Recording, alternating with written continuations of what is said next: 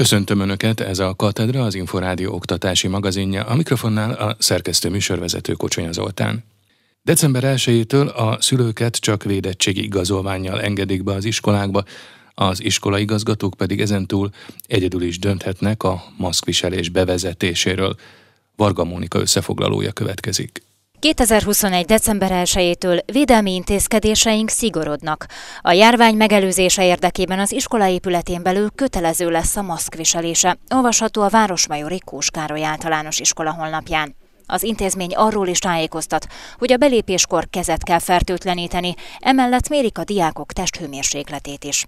Egyre több iskola dönt járványügyi szigorításokról, ezt az iskolaigazgatók már egyedül is elrendelhetik. Az Emberi Erőforrások Minisztériuma erről az általános maszkviselési kötelezettség elrendelése után küldött levelet az intézményvezetőknek, közölte az eduline.hu. A levélben azt írják, a nevelőtestületek eddig is szigoríthattak a járványügyi előírásokon, ehhez csak a szülői szervezet és a diák önkormányzat véleményét kellett kikérniük, ám ezentúl az igazgató enélkül is dönthet maszkviselési szabályokról.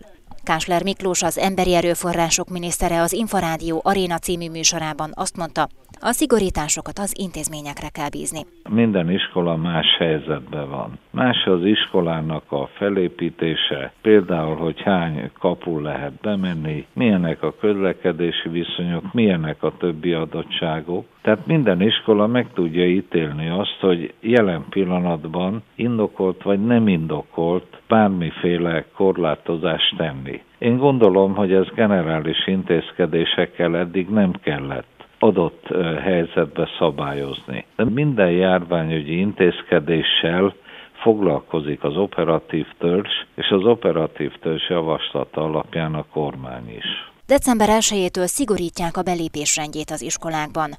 A dokumentumban az Oktatási Hivatal az Emberi Erőforrások miniszterének határozatáról tájékoztatja az intézményeket. Ez előírja, hogy az a gyereket iskolába kísérő vagy onnan haza kísérő szülő, akinek nincs védettségi igazolványa, decembertől csak egy kijelölt pontig léphet az iskola területére. A szülők mellett minden az iskolába belépő külső személynek is fel kell mutatnia valamilyen hazai, uniós, oltási vagy egyéb védettségi igazolást. Decembertől a szakképzési intézményekbe, szakképző iskolákba is csak védettségi igazolványjal léphetnek be a szülők, illetve a látogatók. Varga Mónika összefoglalója. Az Innovációs és Technológiai Miniszter egyedi határozata értelmében december 1-től csak védettségi igazolványjal lehet belépni a szakképzési intézményekbe. Az előírást a szakképző intézmény alkalmazottaira és diákjaira nem kell alkalmazni, a szülőkre és látogatókra azonban igen. A szaktárca közleménye szerint a tanulót kísérő egy nagykorú személy, például szülő vagy nagyszülő védettség igazolása nélkül csak az intézményvezető által meghatározott pontig mehet be az iskola területére. Az általános iskolákat és gimnáziumokat már korábban értesítették erről. December 1-től ezekben az intézményekben is hasonlóan szigorítják a belépés rendjét. Az Emberi Erőforrások Minisztériuma emellett azt is engedélyezte, hogy az iskolaigazgatók egyedül is módosíthassák a maszkviselési szabályokat. A járvány elleni védekezés részeként az állami fenntartású iskolák dolgozóinak már korábban kötelezővé tették a koronavírus elleni védőoltást. Ha ez december 15-éig nem veszik fel, fizetés nélküli szabadságra küldik őket. A kormány szerint a tanárok 90%-a már oltott. A pedagógus kar elnöke és több szakszervezet azonban arra figyelmeztet, hogy a kényszerszabadság még így is több intézményben ellehetetlenítheti az oktatást. Nagy Erzsébetet a pedagógusok demokratikus szakszervezetének ügyvivőjét hallják. Van olyan intézmény, ahol százból csak hárman nem vállalták be, és aztán van olyan, hogy 90-ből 60-an. Hát hogyan fogják ezeket az embereket pótolni? A kormány a gyerekek és a pedagógusok védelmében tette kötelezővé az oltást, hangsúlyozza Maruzsa Zoltán. Amikor a 90%-os átoltottság mellett is az látszik, hogy sajnos nem áll meg a járvány a negyedik hullám az iskolák kapujánál, akkor azt gondolom, hogy mindent meg kell tennünk a gyerekek védelme érdekében egyfelől, másfelől pedig az oktatási rendszer működhetősége érdekében. Az emmi szerint hét elején az óvodai csoportok és iskolai osztályok összesen 3,7%-ában volt koronavírus miatt valamilyen tanügyi intézkedés, például rendkívüli szünet. Egyre inkább terjed az oktatási intézményekben is a koronavírus, és például a koronavírus delta variánsa. Ezért is vezette be a kormány a kötelező oltás felvételét a köznevelési dolgozók körében. December 15-i határidővel, fogalmazott Maruzsa Zoltán, az Emberi Erőforrások Minisztériumának köznevelésért felelős államtitkára.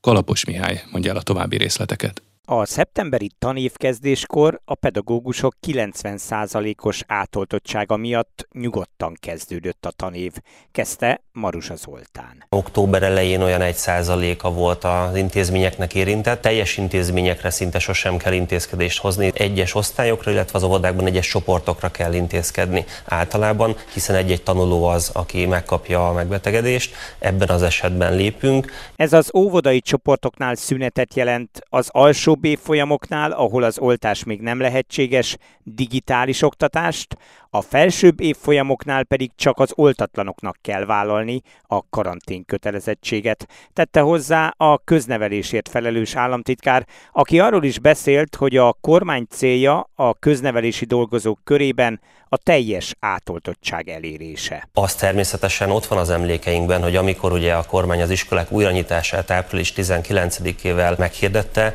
akkor azért éppen a szakszervezetek voltak azok, akik azt mondták, hogy csak akkor szabad, ha már mindenki be van oltva. Ez nyilván akkor vállalhatatlan volt, hiszen nem tudtuk volna megvárni, még az utolsó kollégákat is adott esetben be tudjuk oltani. Látszik, hogy a megbetegedések, illetve a betegség terjedése az jóval nagyobb mértékben kötődik az oltatlanokhoz. Ezért lépett a kormány és rendelte el munkáltatóként az állami intézményekben, és december 15-ös határidővel az oltásnak a szükségességét. Marusa Zoltán arról is beszélt, hogy a 12-18 éves korosztály átoltottsága 51 százalékos. Ennél szeretnénk, hogyha magasabb lenne. A kormány ezért is szervezett tanévkezdéskor egy oltási kampányt, és amint egyébként meg lesz a lehetőség, lesz engedélyezett vakcina az 5 és 12 éve közötti korosztályra is, és ahogy megérkeznek a szállítmányok, akkor ismételten iskolai oltási kampányhetet fogunk majd szervezni. Az államtitkár azt is kiemelte, hogy a múlt heti rendelet értelmében az igazgatók dönthetnek a maszkviselésről, de az óvodai intézményekben a kormány nem javasolja a maszkhasználat kötelező bevezetését.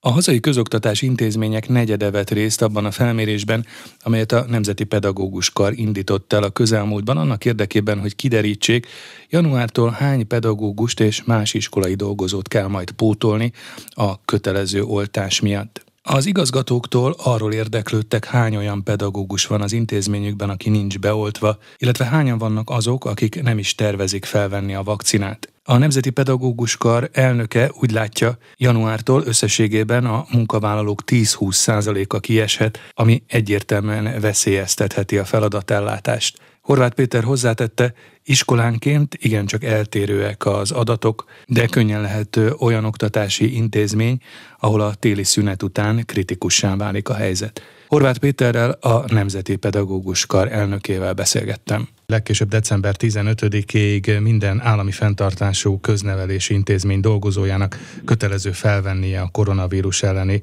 vakcinát, aki ezt nem teszi meg, annak fizetés nélküli szabadságra kell mennie. Most a Nemzeti Pedagógus Kar készített egy felmérést az iskolákban, pontosan az átoltottságra vonatkozóan. Mi derült ki ebből a felmérésből? Az átoltottság én azt gondolom, hogy továbbra is egészen jó a pedagógusok körében, de nyilván nem százszázalékos. A, mi tapasztalatunk is azt mutatja, amit egyébként azt gondolom, hogy a fenntartó is, tehát a, a Klebersberg központ is tud, és el is mondott, hogy nagyjából az intézményekben 60 és 100 százalék között van az áttoltottság. Nyilván az nagyon jó, hogyha valahol ez 95 százalék fölött van, és szerintem azokban az iskolákban kevesebb problémát is fog okozni ez a rendelet, amit szerkesztő úr is mondott.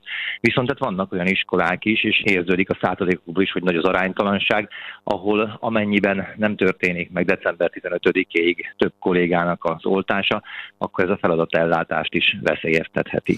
Most, ha jól érzékelem, akkor arra voltak elsősorban kíváncsiak, hogy hányan lehetnek azok, akik továbbra sem hajlandók felvenni az oltást, és hát így módon a téli szünet után, januártól esetleg gondok lehetnek az adott oktatási így intézményben. Így igaz, hiszen akik továbbra sem fogják felvenni az oltást, legyenek ezek pedagógusok vagy az intézményekben más munkakörben foglalkoztatottak, az ő kiesésük nyilván az eddigi feladatellátást veszélyezteti. Ha ez nagyobb számú lesz, akkor ez akár komolyabb problémákat is okozhat, elsősorban a kisebb iskolákba, ahol a többi kolléga kevésbé fogja tudni ellátni a feladatokat. És hát sajnos mi egyre azt tapasztaljuk, de én nagyon remélem, hogy ebben még lesz változás, casais hogy az eddig be nem oltott kollégáknak nagyjából a 60%-a, és ez érvényes a pedagógusokra és a nem pedagógus foglalkoztattakra is, egyelőre még kivár, vagy azt mondja határozottabban, hogy ő nem fog élni az oltás lehetőségével, illetve kötelezettségével, és hogyha ez valóban ilyen marad, vagy akár ennél kedvezőbb is lehet a számunkra, de nagyságrendileg nem nagyon mozdul el erről a pontról, akkor ez borítékolható, hogy a január 3-ai 2020 22-es kezdésnél lesznek olyan intézmények, óvodák, általános iskolák, középiskolák, ahol hát ezt nagyon nehéz lesz kezelni. Vannak egyébként úgymond tartalékok a rendszerben? Többször beszélgettünk arról itt az Inforádióban is, hogy hát főleg elsősorban ugye természettudományos tantárgyakat oktató tanárok körében azért mutatkozik igencsak jelentős hiány, például az ő kiesésük okozhat gondot, vagy ugye az jut óhatatlan az ember eszébe, hogy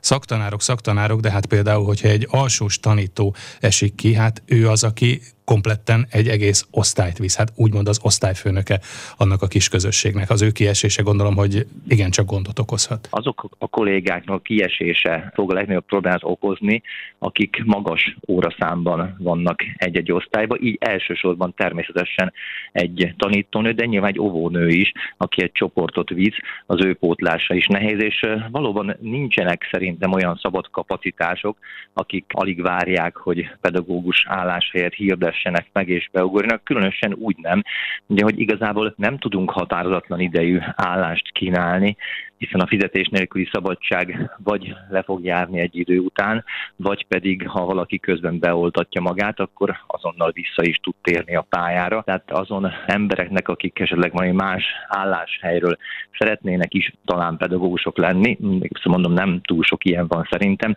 nekik is olyan fajta biztonságot, hogy most aztán már a nyugdíjas koráig akár alkalmazni tudjuk, ezt nem tudjuk garantálni. Egyelőre ez egészen biztos.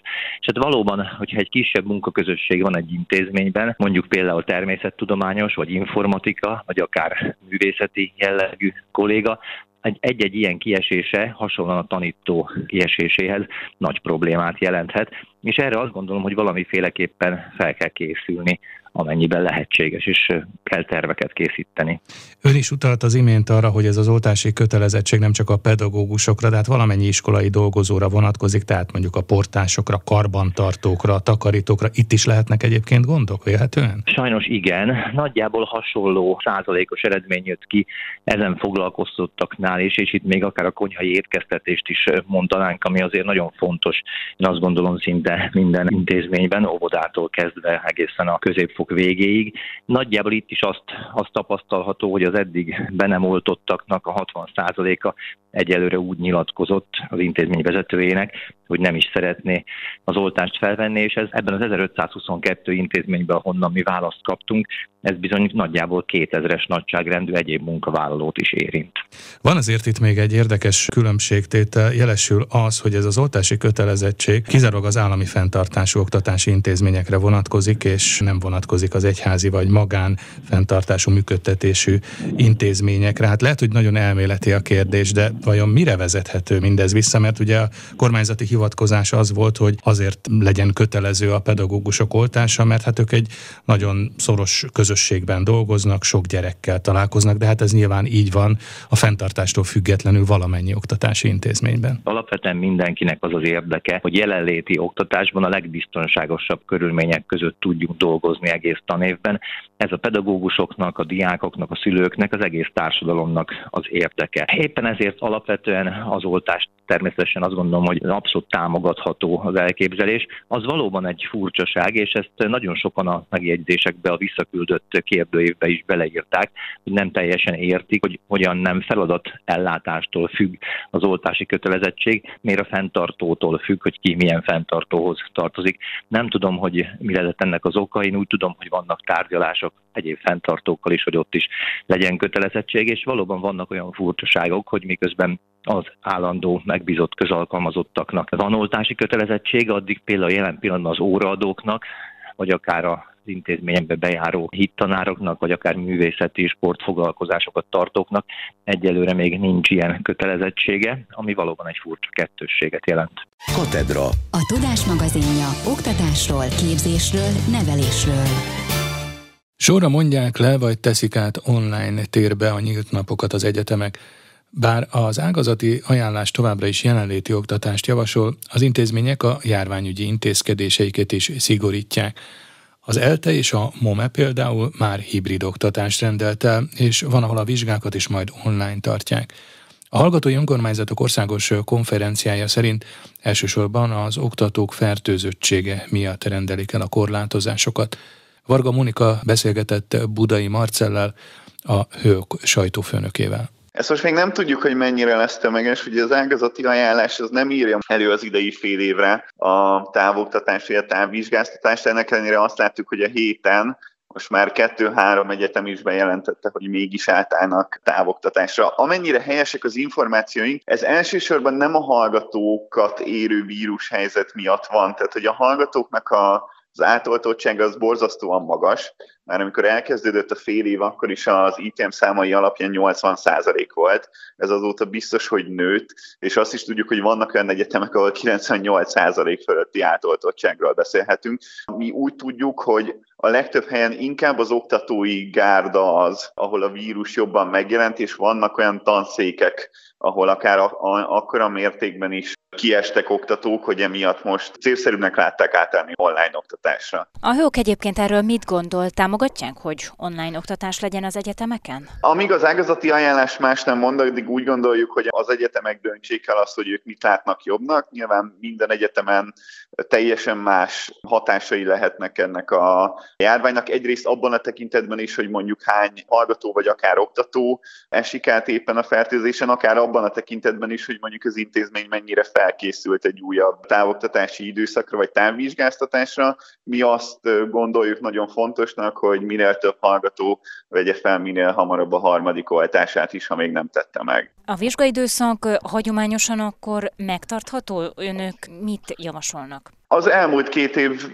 igazából az bizonyította, hogy a magyar felsőoktatás akár offline, mint ahogy ugye az elmúlt 30 évben is volt, akár online is le tud zajlani. Azt láttuk egyébként, hogy az online vizsgáztatás talán még egy kicsit megengedőbb is volt a hallgatókkal szemben. Nyilvánvalóan most minden egyetem próbálja a lehető legjobb megoldást megtalálni, ugye akár hogyha mondjuk a maszk használatról beszélünk, most már, hogyha jól tudom, talán egy-két intézmény van összesen, ahol nem kötelező szinte folyamatosan a maszk használat. Bízunk benne, hogy az intézmények, illetve az ágazati ajánlás előírásai szerint sikerül a lehető legbiztonságosabb vizsgai időszakot szervezni az idei évben is. Katedra. A Tudás magazinja oktatásról, képzésről, nevelésről.